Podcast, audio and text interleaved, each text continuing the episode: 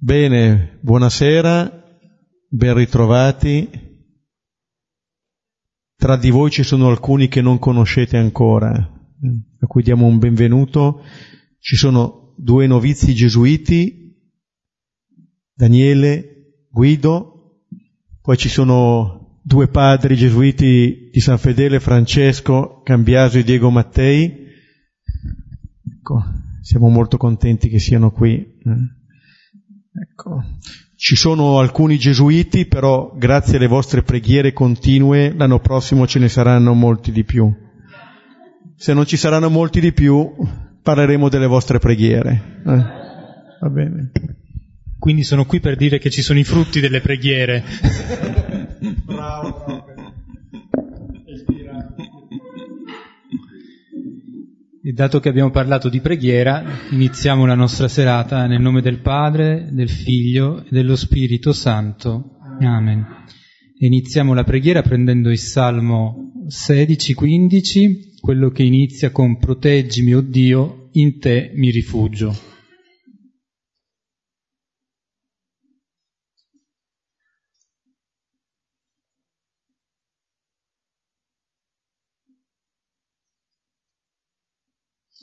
Proteggimi, o Dio, in te mi rifugio.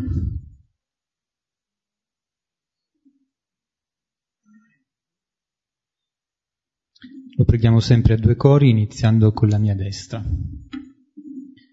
Proteggimi, o Dio, in te mi rifugio. Ho detto a Dio, sei tu il mio Signore, senza di te non ho alcun bene. Per i santi che sono sulla terra, uomini nobili e tutto il mio amore. Si affrettino altri a costruire idoli, io non spanderò le loro libazioni di sangue, né pronunzierò con le mie labbra i loro nomi. Il Signore è mia parte di eredità e mio calice. Nelle tue mani è la mia vita. Per me la sorte è caduta su luoghi deliziosi e magnifica la mia eredità. Benedico il Signore che mi ha dato consiglio, anche di notte il mio cuore mi istruisce. Io pongo sempre innanzi a me il Signore, sta alla mia destra, non posso vacillare. Di questo gioisce il mio cuore, esulta la mia anima, anche il mio corpo riposa al sicuro perché non abbandonerai la mia vita nel sepolcro, né lascerai che il tuo santo veda la corruzione. Mi indicherai il sentiero della vita, gioia piena nella tua presenza, dolcezza senza fine alla tua destra. Gloria al Padre, al Figlio e allo Spirito Santo, come era nel principio, ora e sempre secoli dei secoli. Amen.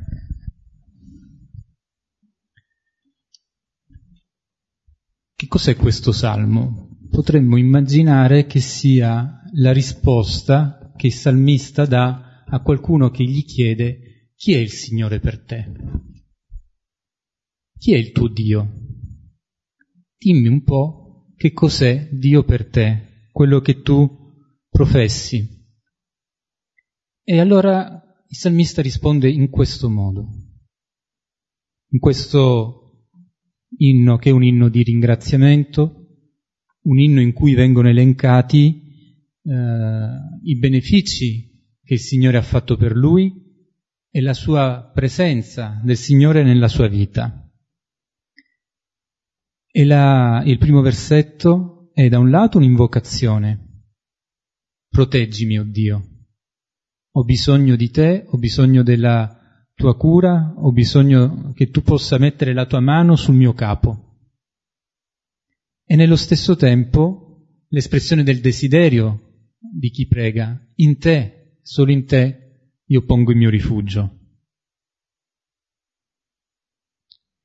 E poi continua, dopo aver fatto questa invocazione e espresso il suo desiderio, segnalo giusto alcuni passaggi che sono anche passaggi forti della preghiera e anche quindi passaggi forti del volto del Signore per, questo, per il salmista. Il Signore è intanto il suo Signore e senza di Lui non ha alcun bene.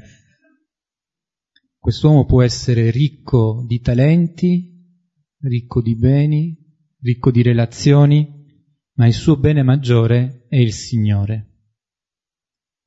E in questo bene lui riesce a riconoscere ed apprezzare quelli che sono altri uomini che sono definiti santi, altri uomini che come lui riconoscono nel Signore il suo bene maggiore.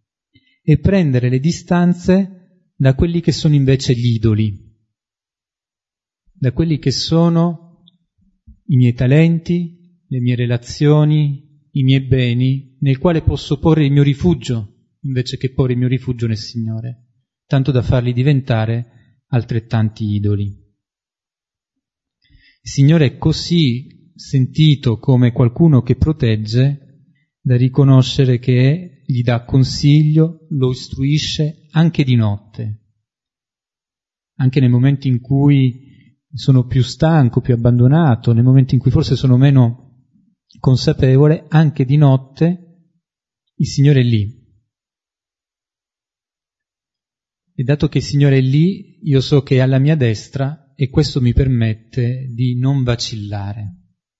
Questo mi permette di restare saldo, mi permette di poter riconoscere tutto quello che è il bene che mi è stato donato. E conclude il, il salmista facendo questa triplice menzione del cuore, dell'anima e del corpo, come dire tutto, tutto quello che io sono, tutto è stato abbracciato e benedetto dal Signore e il Signore se ne prende cura. E la, la chiusura è con questa prospettiva che non è più soltanto quella della vita, vita terrena, e la speranza nella vita eterna. Ora, quest'uomo, come tutti gli uomini, avrà avuto delle difficoltà nella sua vita. Quest'uomo avrà avuto degli ostacoli, avrà avuto dei dolori. Se qualcosa gli permette di poter fare questo canto di, di lode, di gioia per il Signore della sua vita, è perché questa fiducia nella vita eterna, questa speranza che lo accompagna, gli permette di poter vivere il presente alla luce dell'attesa. E allora con questo salmo noi iniziamo la nostra serata e potrà essere forse anche utile tornare poi, quando ritornate a casa, a riprendere l'uno o l'altro versetto o a scrivere voi il vostro salmo su chi è il Signore per te. Col brano di questa sera Luca 9 dal versetto 7 al versetto 17. Ecco, siamo arrivati al, al momento in cui Gesù ha inviato i dodici, dopo che al capitolo ottavo Luca ci aveva descritto la forza di questa parola, eh, prima attraverso la parabola e poi attraverso questa parola all'opera, la tempesta sedata, con questa parola che eh, placa il mare e il vento, e poi la guarigione dell'indemoniato Geraseno prima, della eh, emorroissa e la risurrezione della figlia di Gairo dopo. Dopo aver descritto in questo modo l'opera della parola del Signore, Gesù aveva inviato i suoi, con quel duplice movimento, chiamato a sé i discepoli poi li invia. Le... C'è sempre questa doppia attività. In un certo senso l'essere inviati non descrive un allontanamento da Gesù, ma descrive come la comunione col Signore prosegue in questo invio. Anche ehm, ai discepoli, ai dodici, Gesù ha dato il potere sui demoni di curare le malattie e poi li ha mandati ad annunziare. Ed è quello che fanno. Loro annunziano e guariscono. Questa capacità di risanare, da parte della parola del Signore, di incontrare le nostre situazioni, di risanarle. E quei dodici vengono inviati da Gesù, avevamo visto, per come erano i dodici, cioè Gesù non aspetta che i dodici siano perfetti, perché anche i dodici che portano questo annuncio, da questo annuncio sono portati. Per loro è una possibilità che si apre. Allora leggiamo adesso il testo. Luca 9, 7, 17. Ora Erode, il tetrarca, udì tutto ciò che capitava ed era perplesso, perché si diceva da parte di alcuni Giovanni è stato destato dai morti, e da alcuni Elia è apparso, e da altri un profeta, uno degli antichi, è risorto. Ora disse Erode, Giovanni lo decapitai io. Ora chi è costui di cui odo tali cose? E cercava di vederlo. E tornati gli apostoli raccontarono a lui quanto avevano fatto, e avendoli presi con sé, si ritirò in privato verso una città chiamata Bezzaida. Ora le folle, saputolo, lo seguirono, e dopo averle accolte parlava loro del regno di Dio, e quanti avevano bisogno di cura li guariva. Ora il giorno cominciò a declinare. Ora, avanzatisi, i dodici gli dissero, sciogli la folla, perché andando intorno per i villaggi e per i campi, si riposino e trovino grano, perché qui siamo in luogo deserto. Ora disse loro, date loro voi stessi da mangiare. Ora essi dissero, noi non abbiamo più di cinque pani e due pesci, a meno che, andando, non compriamo noi dei viveri per tutto questo popolo. Erano infatti circa cinquemila uomini. Ora disse ai suoi discepoli, fateli adeggiare a gruppi di circa cinquanta ciascuno. E fecero così, e fecero adagiare tutti. Ora prese i cinque pani e i due pesci, levati gli occhi al cielo, li benedisse e spezzò e dava ai discepoli da porgere alla folla. E tutti mangiarono e furono sazi. E fu levato ciò che sovrabbondò loro, dodici ceste di pezzi. Quello che abbiamo appena ascoltato è il culmine della missione. Ciò per cui il Signore manda è che si celebri questo pasto, dove il cibo che viene dato è il pane spezzato.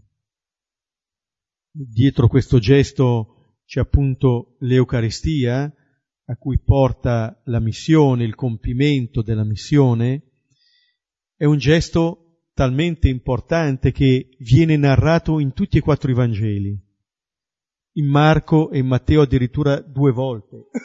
Uno si dice sulla riva dei giudei, l'altra sulla riva dei pagani, per dire che è un segno che parla a tutti. E tutti i quattro Vangeli lo riportano, ma anche il segno che, eh, nel quale noi riconosciamo la presenza stessa di Gesù.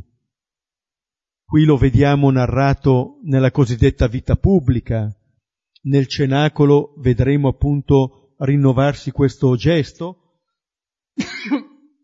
Sarà il gesto che Gesù risorto ripeterà anche ad Emmaus e sarà lo spezzare del pane di cui narrano gli atti degli Apostoli. Ed è il gesto che ripetiamo in ogni Eucaristia. Il pane spezzato è la vita di Gesù donata. E allora viene bene il salmo che abbiamo letto prima, la domanda che eh, ci faceva Giuseppe, chi è Gesù per, chi è Dio per te? Perché questo gesto che eh, Gesù compie è esattamente un gesto che compie tra la domanda, l'avevamo già vista prima dei discepoli, ma quella che abbiamo sentito fare di, da Erode, su cui torneremo, è quella, la domanda che farà Gesù stesso ai suoi discepoli che sarà il brano immediatamente successivo. Allora questo pane spezzato è la risposta a questa domanda. chi è Dio, ecco, chi è Gesù è il pane spezzato. E allora adesso vediamo i vari versetti. Iniziamo con i versetti 7 e 8. Ora Erode, il tretarca, udì tutto ciò che capitava ed era perplesso perché si diceva da parte di alcuni Giovanni è stato destato dai morti e da alcuni Elia è apparso e da altri un profeta, uno degli antichi, è risorto. Si è parlato della missione dei dodici e si dice che eh, tutte queste cose giungono all'orecchio di Erode, il tetrarca. Quello che avviene arriva anche agli orecchi del potente di turno. Ora questo Erode è Erode Antipa, l'Erode della passione di Gesù, il figlio di Erode il Grande. Erode il Grande è quello che del tempo della nascita di Gesù. Ora, quando si parla di Erode, subito noi diciamo il pensiero immediato è il cattivo di turno. In effetti che fosse buono non si può dire, però di turno vuol dire che gli assomigliamo, gli assomigliamo.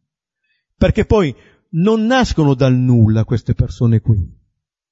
Sapete, nel, negli Atti degli Apostoli, al capitolo tredicesimo, quando si parla della chiesa di Antiochia, si, di, si dice che c'erano dottori e profeti, si fa l'elenco, tra cui c'era anche Manaen, compagno d'infanzia di Erode tetrarca. Perché noi Erode ce lo immaginiamo subito adulto, è stato anche lui un bambino, ha vissuto le sue relazioni, cioè si arriva ad un certo modo eh, raccogliendo un po' le cose. Ma anche al capitolo ottavo c'era Giovanna, moglie di Cuza, amministratore di Erode, cioè sono persone che hanno relazioni, sono persone che di fatto eh, cercano di impostare la propria vita in un determinato modo che vedremo, forse non è poi così lontano dal nostro.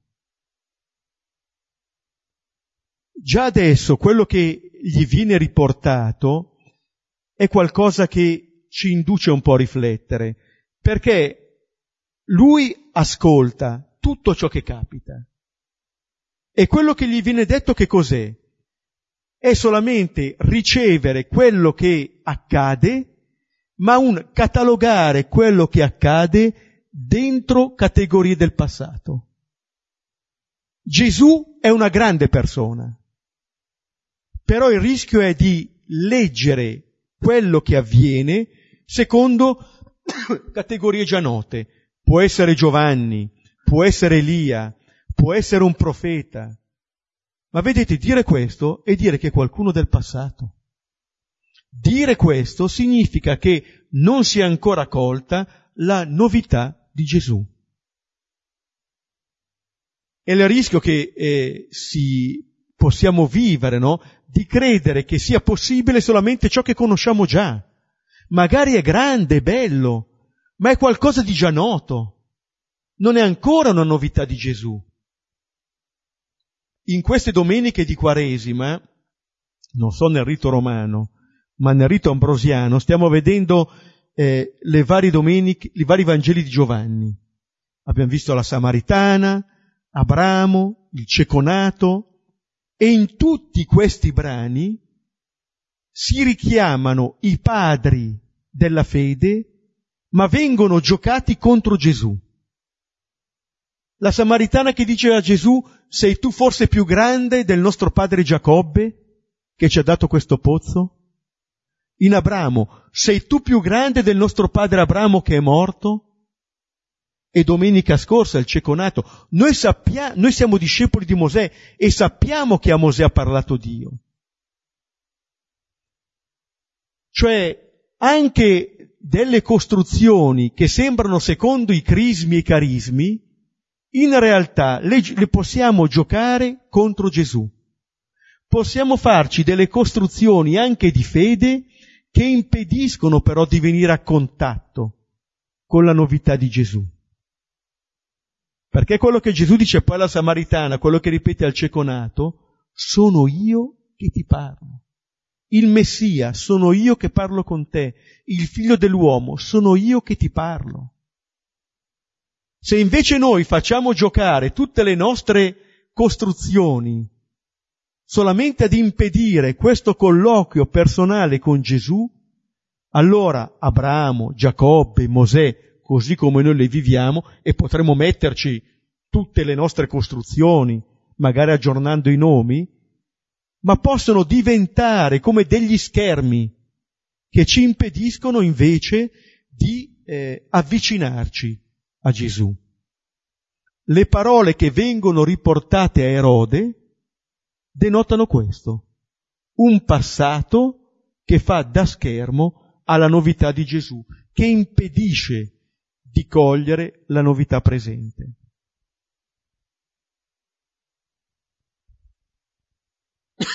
Versetto 9. Ora disse Erode, Giovanni lo decapitai io. Ora chi è costui di cui odo tali cose? E cercava di vederlo. Erode almeno un'ipotesi la esclude. Giovanni l'ho decapitato io. Marco nel brano parallelo racconta l'uccisione del Battista, proprio come segno della missione dei suoi. Ora, questo fatto che Erode dica Giovanni lo decapita io, ci dice come funziona la logica di Erode la logica del potere, di chi ritiene di far tacere in questo modo la parola. La parola che per lui è scomoda. E quello che, quello che eh, Erode poi chiede è la stessa cosa che anche i discepoli hanno chiesto al capitolo 8 al versetto 25, dopo eh, la tempesta sedata. Chi è dunque costui che dà ordine ai venti all'acqua e gli obbediscono? Erode chiede, chi è costui di cui odo tali cose? Chi è costui?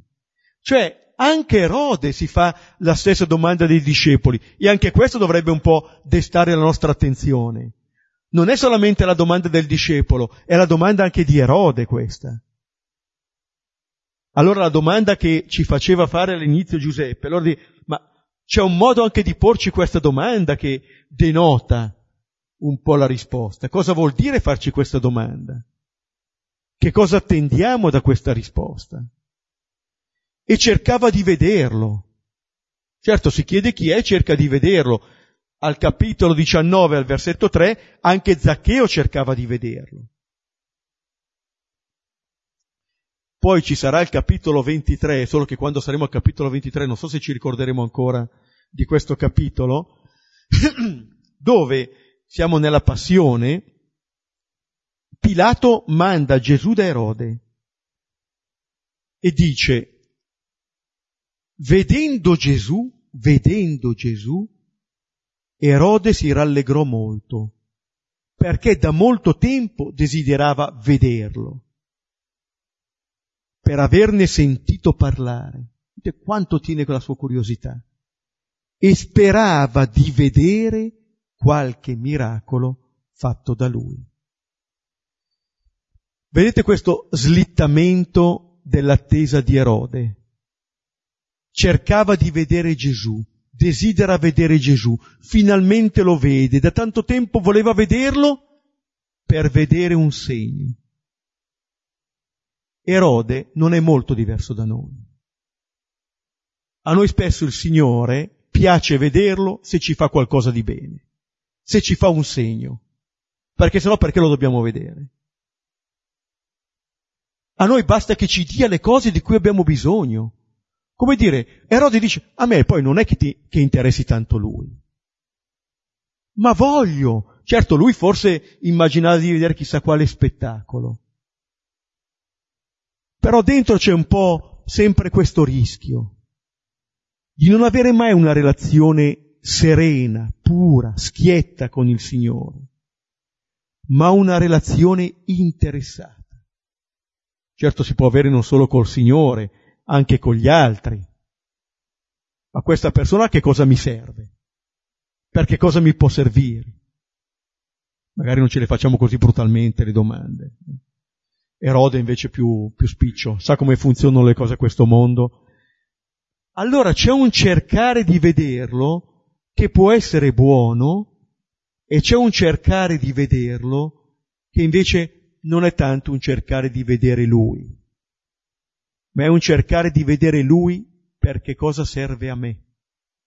È uno strumentalizzare anche questo Gesù ai miei fini. È un modo con cui noi non vediamo l'altro, ma nell'altro continuiamo a vedere noi stessi. Anzi, semmai a vedere che cosa l'altro ci può dare.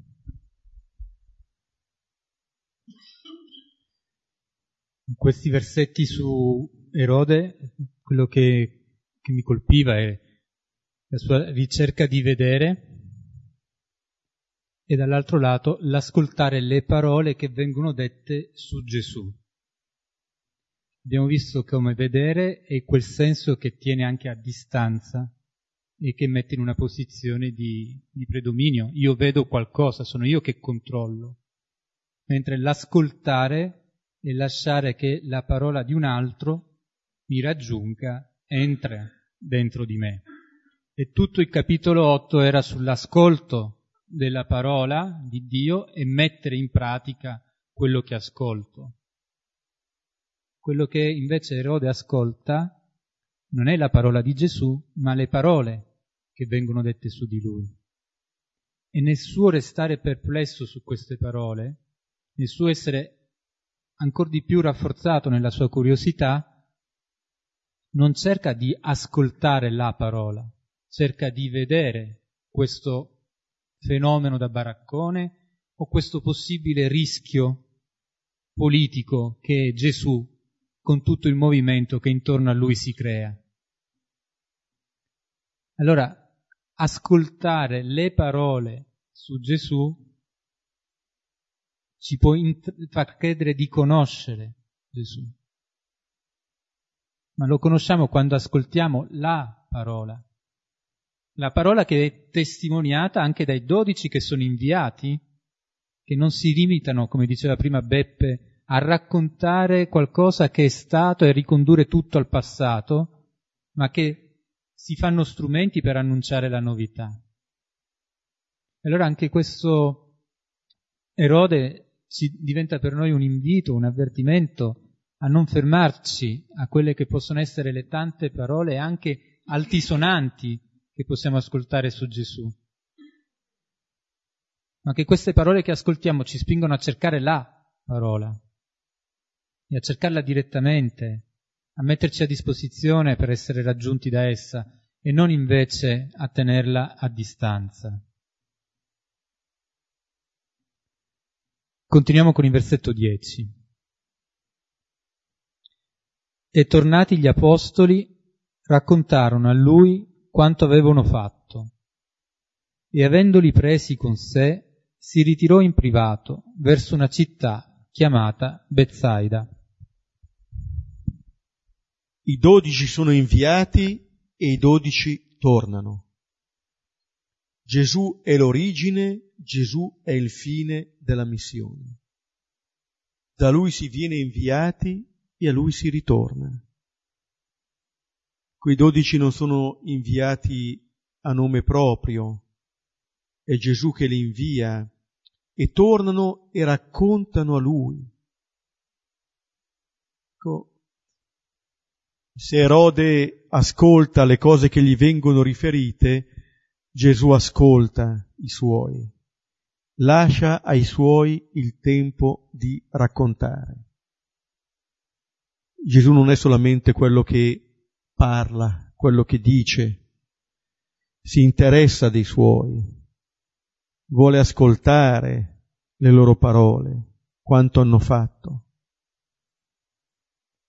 Ed è importante questo sia per gli apostoli, sia appunto eh, per il Signore stesso, ed è un momento talmente importante che Gesù li prende con sé, si ritira, l'abbiamo già visto lo rincontreremo in Gesù, ad esempio al capitolo quarto l'abbiamo visto come lui vive spesso questi momenti in cui si ritira in preghiera. Anche quando gli diranno tutti ti cercano e lui dice appunto andiamocene altrove. Perché ci può essere anche, c'è un'insidia, anche quando le cose vanno bene non solamente quando le cose vanno male. Si possono nascondere tentazioni. Non è semplice nemmeno vivere il, chiamiamolo così, successo apostolico. È qualcosa che richiede di vivere questo tempo con il Signore. I dodici quando tornano non vivono da soli questo loro ritorno, lo vivono in comunione col Signore. In comunione col Signore era cominciata la loro missione, in comunione col Signore termina la loro missione. Questo sarebbe già una indicazione molto valida, penso, per la vita di ciascuno. Trovare dei tempi in cui fermarci, in cui poter riflettere su ciò che facciamo. Poter chiederci ma che cosa ho vissuto, ma come ho vissuto la mia giornata, ma che cosa è accaduto in questa mia giornata, dove il Signore è passato in questa giornata. Se non ci diamo di questi tempi, la vita scivola via. Il rischio di vivere in superficie senza mai ritirarci perlomeno dentro di noi e vedere che cosa avviene, che cosa accade. Ecco, quello che Gesù fa non è una cosa accessoria, è essenziale e ci tiene e li porta con sé in ritiro.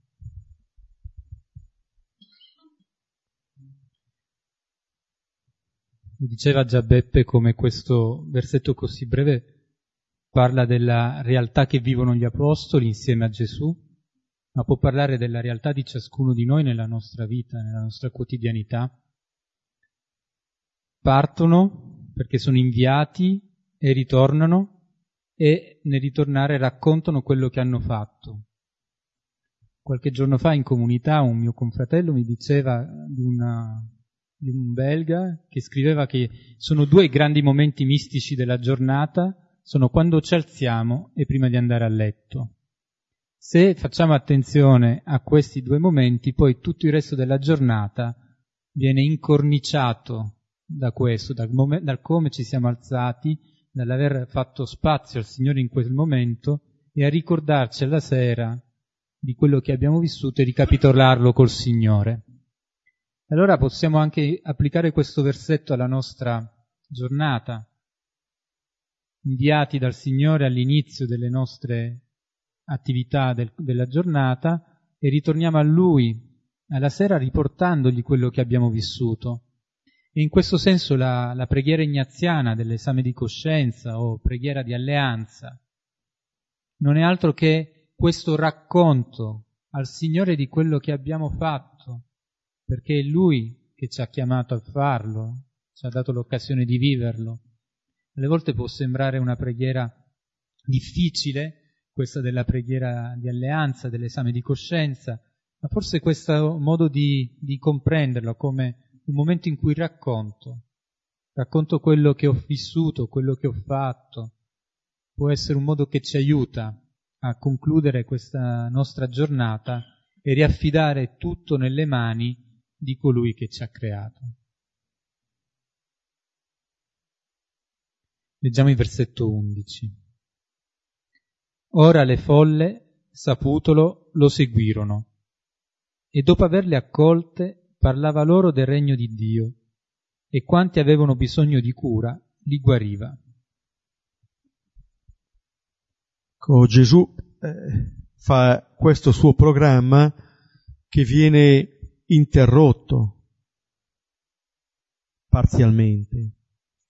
Ci sono degli imprevisti, queste folle, che sanno che Gesù si è ritirato con i suoi, lo seguono. E dopo averle accolte. L'imprevisto viene da Gesù accolto. Notiamo che è Gesù che accoglie, è Gesù che parla, è Gesù che guarisce. Cioè Gesù sta proteggendo in un certo senso i dodici che si sono ritirati con lui. È lui che ha questa iniziativa. Ma di fronte a quello che ai nostri occhi è imprevisto, lui si dimostra pronto. Ci sono diversi episodi raccontati nei Vangeli in cui avviene qualcosa che interrompe ciò che Gesù sta facendo. Ma Gesù è presente in ogni evento, in ogni realtà che si compie. Con la sua grandezza è proprio questa, di farsi trovare pronto. Forse è lì il segreto anche della sua preghiera nel prepararsi a vivere ciò che accade, nel farsi trovare pronto rispetto a ciò che accade. E non invece di essere chissà dove, o nel voler essere chissà dove, nel voler fuggire ciò che avviene. No. Gesù accoglie, accoglie queste folle e per prima cosa, dopo l'accoglienza, la parola. La prima realtà è questa dell'accoglienza. In un certo senso è il modo migliore, è la cosa di cui eh, la gente va in cerca. E poi il primo nutrimento, la parola. Così come aveva mandato i suoi, li mandò ad annunziare il regno di Dio e a guarire gli infermi. Capitolo 9, versetto 2. E qui cosa fa? Parlava loro del regno di Dio e quanti avevano bisogno di cura li guariva. Continua senza sosta la missione.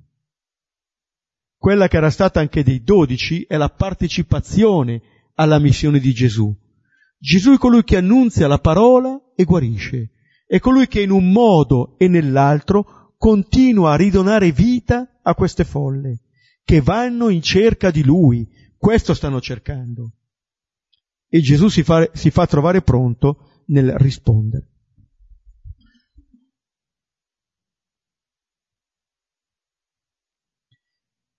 L'accoglienza di Gesù che è al centro di questo versetto che fa da punto di congiunzione tra la ricerca della folla e quello che è l'azione di Gesù, che come diceva Beppe non è altro che all'origine anche dell'azione degli, degli apostoli e quindi c'è una sorta di, di ripresa. Gesù li invia per fare quello che lui fa, loro l'hanno fatto, ora lui ritorna ed è un continuo rinnovare e ripetere questa unica e incessante azione di salvezza. Però al centro c'è questa accoglienza, l'accoglienza delle folle che arrivano con tutto quello che hanno come vissuto, come esperienza, come richieste. E la prima cosa è accoglierle, accoglierle così come sono, dire che è importante sentire quello che loro portano. E quindi in questo senso non è neanche da parte di Gesù l'annuncio e la guarigione un agire con il pilota automatico, diciamo così, tanto so che questo devo fare perché quello sarebbe un'azione che passa sulla testa delle persone, un'azione che non tiene conto dei volti di queste persone che sono nella folla, che li tratterebbe da persone che non sono tali, in modo anonimo. Gesù prima li accoglie e nell'accoglierli capisce, coglie, si lascia commuovere da ciò che ciascuno di loro porta nel cuore. E allora quell'annuncio e quella guarigione che vengono dopo non sono un fare tanto per fare, ma è la risposta puntuale, concreta, personale a quelli che sono stati i desideri, i bisogni manifestati da chi è stato accolto. Eh, quando si parla di folle uno va un po' come quando dici a Monza c'era un milione di persone alla messa, a San Siro erano 80.000. Che dialogo ci può essere con tutte queste persone? Eppure se chi è lì è il Papa che in quel momento sta celebrando, sta interloquendo con gli altri, non, non ha davanti a sé una massa indistinta, ma pensa a ciascuno di essi, quello non è più un dialogo con una massa, diventa un parlare a tu per tu. Era quello che faceva Gesù. Accoglie e parla e interviene a tu per tu nella vita di ciascuno. Quello che fa ancora con noi. Andiamo ora ai versetti 12 e, dal 12 al 15. Ora il giorno cominciò a declinare. Ora, avanzatisi, i dodici gli dissero, sciogli la folla, perché andando intorno per i villaggi e per i campi, si riposino e trovino grano, perché qui siamo in un luogo deserto. Ora disse loro, date loro voi stessi da mangiare. Ora essi dissero, noi non abbiamo più di cinque pani e due pesci, a meno che, andando, non compriamo noi dei viveri per tutto questo popolo. Erano infatti circa cinquemila uomini. Ora disse ai suoi discepoli, fateli adagiare a gruppi di circa cinquanta ciascuno, e fecero così, e fecero adagiare tutti. Questi versetti racchiudono il dialogo tra Gesù e i suoi discepoli. Prima di questo dialogo l'Evangelista nota che il giorno cominciava a declinare. Richiama molto quello che vedremo in Emmaus, il giorno che sta per finire. E allora si fanno avanti i dodici. Qui eh, ricompaiono sulla scena con una richiesta eh, di sciogliere la folla quindi di congedare questa folla. La preoccupazione dei dodici è per la folla, perché possa trovare di che cibarsi, perché possa trovare alloggio, perché qui siamo in un luogo deserto. Allora, eh, quella che viene descritta come una situazione difficile, quasi impossibile. Il giorno sta per finire e siamo in un luogo deserto. Il tempo non va bene, il luogo neanche. A volte non va bene il tempo, a volte non va bene il luogo, a volte non va bene né il tempo né luogo. E allora attendiamo che cambi il tempo, che cambi il luogo, invece di renderci conto che lì dove siamo è il luogo giusto, è il tempo giusto, perché tra l'altro altre non ne abbiamo. Il poter vivere ogni spazio, ogni tempo da discepoli di Gesù. Questa è la possibilità che i dodici dovrebbero raccogliere. Nel libro del profeta Zaccaria, al capitolo sesto, al versetto 12, sta parlando di questo inviato di questo germoglio, dice fiorirà dove si trova. Cioè, dove ti trovi puoi fiorire. Dove ti trovi? Che tu sia in un luogo, che tu sia in un altro. Prova a pensarla come una possibilità. Ecco, per i dodici invece quello che si presenta davanti ai loro occhi è l'impossibilità. Allora qui non puoi avere la soluzione, devi andare per i villaggi, per i campi, per trovare grano. Sembra appunto una, un consiglio dettato anche dal buonsenso. Cosa vuoi dar da mangiare qui? che c'è questo deserto. E Gesù ribatte, date loro voi stessi da mangiare. Gesù indica con questa risposta che i discepoli possono dar da mangiare, che nel tempo, nel luogo si possono opporre a questo. Sono loro che devono fare un passo, che si devono mettere in gioco, che la fame di queste folle la possono saziare loro. E allora loro ribattono. Noi non abbiamo più di cinque pani e due pesci, a meno che non compriamo. Dicono quello che hanno. Cinque pani e due pesci. E sotto eh, compare già una possibile alternativa, il comprare. Cioè pensare che il problema della folla lo si risolve a livello economico, attraverso il denaro. Come dire, invece di entrare io, di mettermi in gioco con quello che sono e con quello che ho, intravedo la possibilità solamente dal di fuori. Dipendo dal denaro. torna qui, attraverso queste parole ancora un po' la logica di Erode. Pensare che si risolvano così le cose. Vedete, ma anche oggi non è che siano le cose a mancare, è la volontà di condividere che manca e vedremo poi attraverso i gesti da che cosa deriva questa mancanza di volontà. Allora, quello che eh, Gesù poi dice loro, fateli adagiare, come dire, la situazione è risolta così. Cioè, cinque pani e due pesci a voi sembrano poco o niente rispetto alla folla che c'è.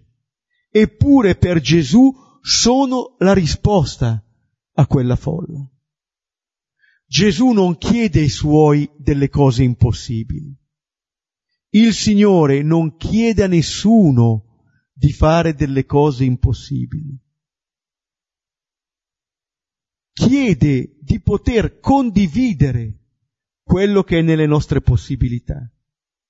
A Cana, Giovanni 2, non è che manchi il pane, manca il vino. Ma Gesù ai servitori non chiede di mettere il vino, chiede di riempire di acqua le giare. Chiede a queste persone quello che loro possono fare. E dice l'Evangelista, le riempirono fino all'orlo. Quello che noi possiamo fare, lo possiamo fare solo noi. E il Vangelo ci dice lo possiamo fare, anzi lo dobbiamo fare finché c'è possibile.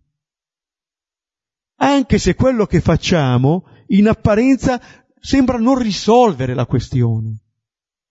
Ma la questione non è appunto avere tanto poco, la questione non è calcolare quanto la questione è mettere nelle mani del Signore quello che io ho. Pregavamo prima col Salmo, nelle tue mani è la mia vita. Allora se io sono disponibile a mettere nelle sue mani quello che ho, quello che possiedo, cioè a mettermi nelle sue mani, allora vedrò dei miracoli. Ma se io non compio questo gesto, non vedrò nulla. Quello che Gesù invita a fare ai suoi, dire prova a rinunciare a quello che sembra per te la garanzia di sopravvivenza, e vedrai che ne verrà per te e per altri. Ancora una volta è una fiducia in questa parola quella che Gesù richiede. E sembra che i suoi un passo lo facciano. Fateli adagiare a gruppi di circa 50 ciascuno e fecero così. Sembra una notazione marginale, ma è come dire, i discepoli finalmente obbediscono a Gesù, fanno quello che Gesù dice, non sono più solamente il vento e il mare ad obbedire a Gesù, ma anche i discepoli cominciano a fidarsi, fanno un primo passo. Rispetto a quella che era stata la loro proposta, accettano che sia la parola di Gesù adesso ad essere l'ultima.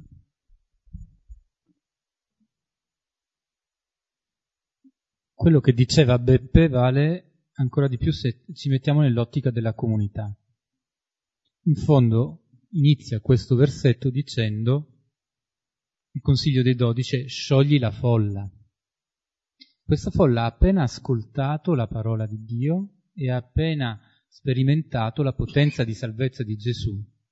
Ascolto della parola e questa esperienza costituiscono una comunità. E il verbo di sciogliere non è soltanto, ci fa pensare, non soltanto mandali a casa, ma anche sciogli il legame che si è creato. E quando tutto questo?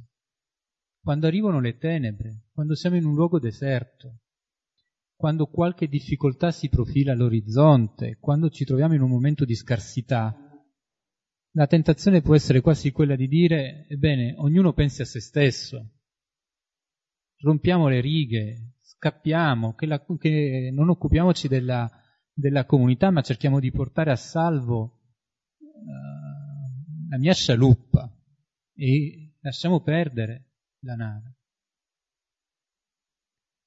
Gesù in questo educa i suoi a essere anche comunità, comunità capace a farsi carico nelle situazioni anche di difficoltà di quelli che possono essere in un bisogno.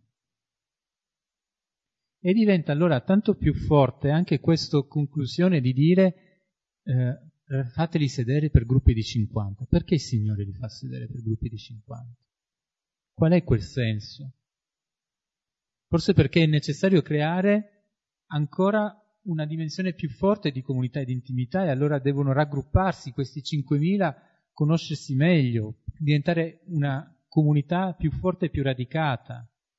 Quindi l'invito che fa ai 12, e 12 sappiamo, i 12 poi diventano una chiesa, è quello di essere capaci nelle difficoltà, nelle tenebre che si profilano nel deserto, di non mollare gli altri, ma di mettere in gioco quel poco che hanno, come ci diceva Beppe, per far nascere ancora di più comunità. Dove il deserto, dove le tenebre diventano un invito ancora più forte a spendersi per fare comunità. E ora vediamo gli ultimi due versetti. Ora presi i cinque pani e i due pesci, levati gli occhi al cielo, li benedisse e spezzò e dava ai discepoli da porgere alla folla. E tutti mangiarono e furono sazi, e fu levato ciò che sovrabbondò loro, dodici ceste di pezzi. Questi gesti costituiscono un po' la parte centrale non solo del brano, ma della vita stessa di Gesù, che è chiamata a diventare la vita di ogni suo discepolo, di ogni cristiano. Sono i gesti dell'Eucaristia, ma che qui ci vengono detti sono i gesti della vita, non sono gesti del culto, come se dovessimo delegare questi gesti solamente in momenti e in luoghi particolari. Ma se celebriamo così l'Eucaristia perché questa dovrebbe essere la nostra vita, con un legame fortissimo tra ciò che si celebra e ciò che si vive. Perché questi gesti dicono qual è la vita, la vita di ciascuno, o perlomeno quale è chiamata ad essere la vita di ciascuno. E allora vediamoli questi gesti.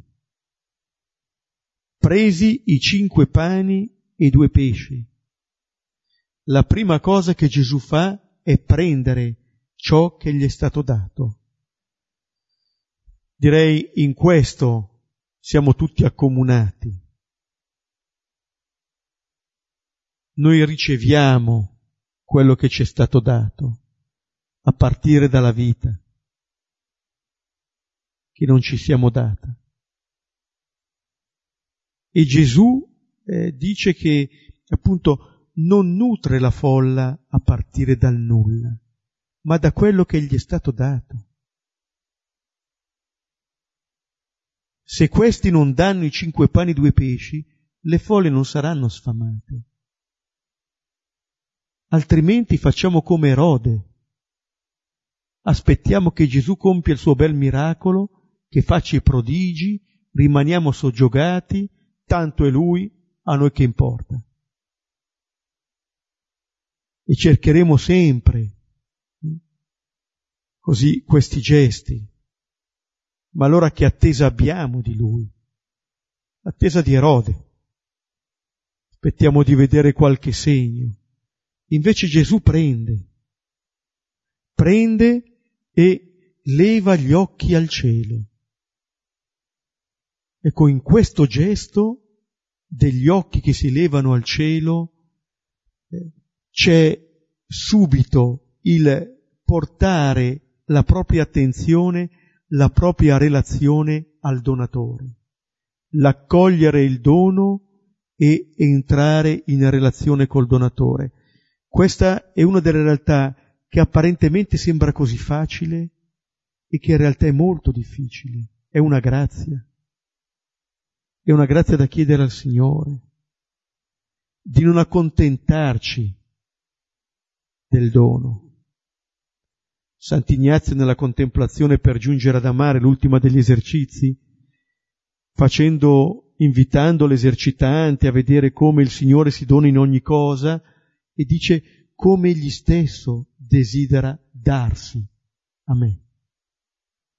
Se nei doni non colgo che c'è l'amore del donatore, quei doni non valgono niente, niente. Perché è come se li privassi della loro verità più intima. E invece Gesù subito raccoglie questi pani, questi pesci, raccoglie dalla terra e leva gli occhi al cielo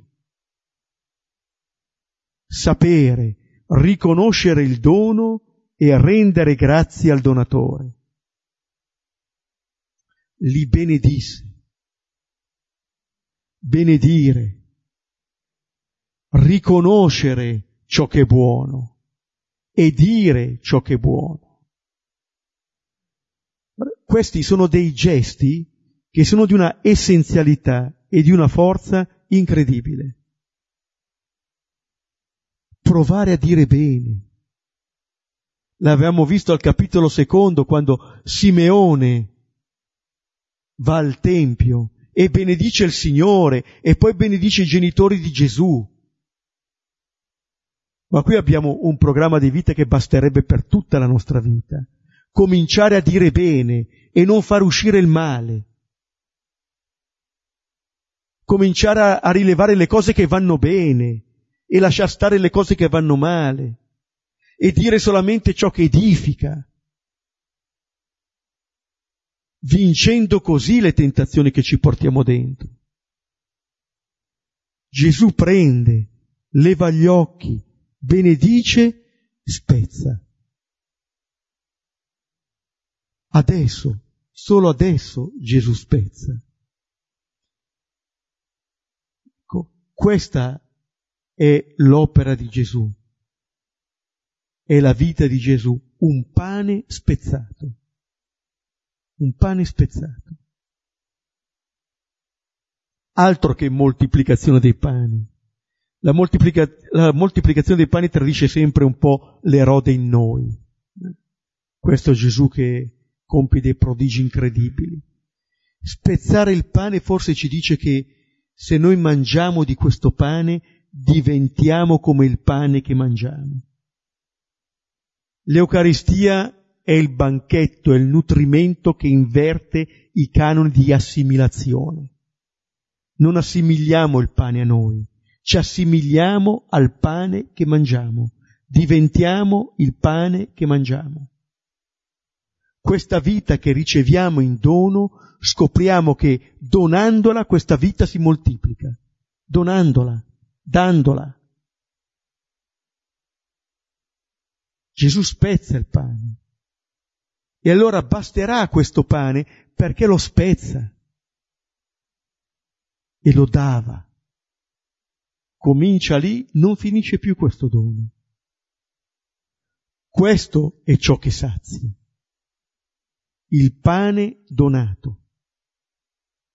Lo abbiamo visto anticipando un po' il capitolo quindicesimo per il Giubileo della Misericordia, quando il figlio più giovane voleva saziarsi delle carrube, ma nessuno gli dava nulla. Quello che ti sazia è la relazione, non sono le cose. Le cose potranno colmare provvisoriamente un vuoto, ma non colmano il desiderio di relazione che abbiamo.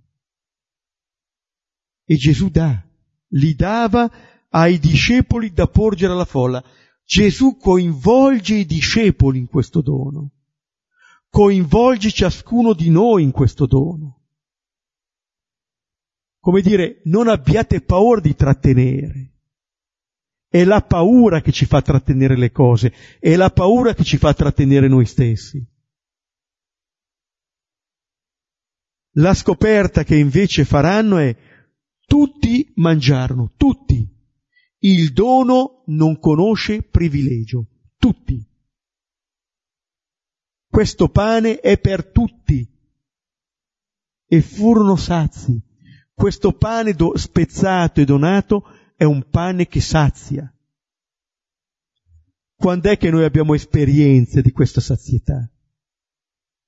Quando è che proviamo questa gioia nella nostra vita? Attraverso quali esperienze? Proviamo a richiamarla alla memoria. E fu levato ciò che sovrabbondò, dodici ceste di pezzi. Un dono generoso, sovrabbondante. Dodici ceste, una per ogni apostolo quello che tu dai, per poco che ti sembra, se lo dai, te ne ritorna moltiplicato, moltiplicato. Gesù invita i suoi, invita ciascuno a fare questa esperienza, a entrare in questa logica che è la logica della vita, di un dono ricevuto, di un dono condiviso. Sembra molto semplice, ma quando ci accorgiamo che il dono ricevuto sono io stesso, ed è questo che sono chiamato a condividere, vincendo ogni paura, vincendo ogni resistenza, è quello che Gesù compirà. Gesù si riceve dal Padre e si dona al Padre consegnandosi nelle nostre mani.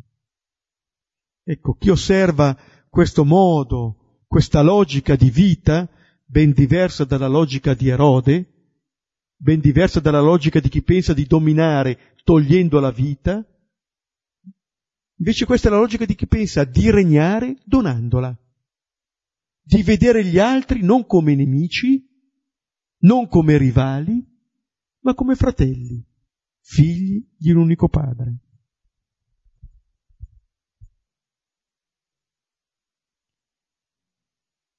All'origine di questo gesto che dà e dà in abbondanza e dà per tutti, come diceva Beppe, ci sono questi cinque pani e questi due pesci, che significa che è una quantità di cibo che non sarebbe neanche stata sufficiente per i dodici e per Gesù. È già poco, è già poco per quel piccolo gruppo che voleva dire abbiamo soltanto questo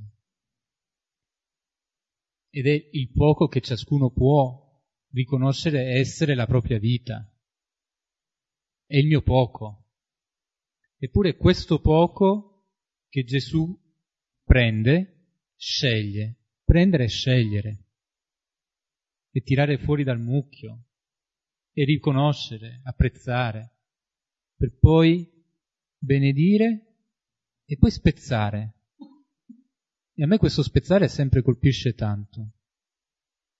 Perché se penso a questo poco cibo, spezzarlo, ma, ma si perdono pure le briciole se continuo a spezzarlo, si, si, qualcosa va sempre sprecato, perché spezzare questo che è già così piccolo? Perché spezzare quello che io cerco di difendere della mia piccola vita? Invece il Signore dice va spezzato, perché nello spezzare si rompono quelli che sono catene, legami, vincoli. È nello spezzare che si genera la vita, in quello spezzare che viene fuori il di più, è nel lasciare spezzare il nostro cuore di pietra che viene fuori poi la fecondità della nostra vita. E l'altra cosa che, che forte è che infatti in queste dodici ceste non ci sono pani e pesci, ci sono pezzi, pezzi che sono spezzati. L'Eucaristia ci rende spezzati per essere donati. Questo ci chiede il Signore, di lasciarci spezzare per poter essere lì più semplici da, e pronti a donare quello che abbiamo e quello che siamo. E poi l'ultima cosa, il Signore è in questo anche maestro ancora di comunità e di comunione perché non mette se stesso al centro. La materia e l'hanno data ai discepoli. Palesemente alza gli occhi al cielo per, chi, per pregare il Padre e dire vedete che non sono io. E quando deve poi distribuire il cibo, manda i suoi. Signore, così fa la Chiesa, riconoscendo che viene da Dio, come diceva Beppe, che è colui che dona, e riconoscendo che questo dono non può camminare se non sulle gambe e con le mani dei dodici e di tutti gli altri discepoli che sono inviati a portarlo, mettendo a disposizione quel poco che hanno. Possiamo rivedere il testo e condividere.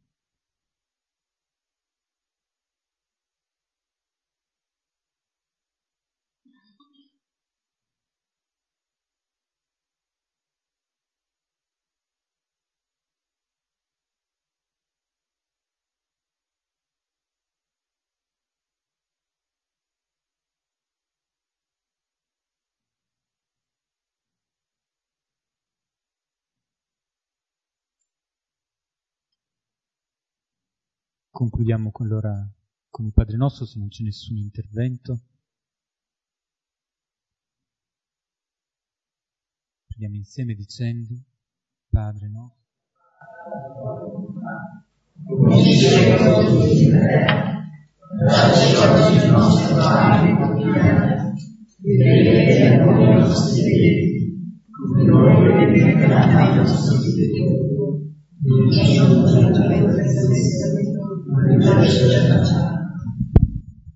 nel nome del Padre, del Figlio e dello Spirito Santo. Amen.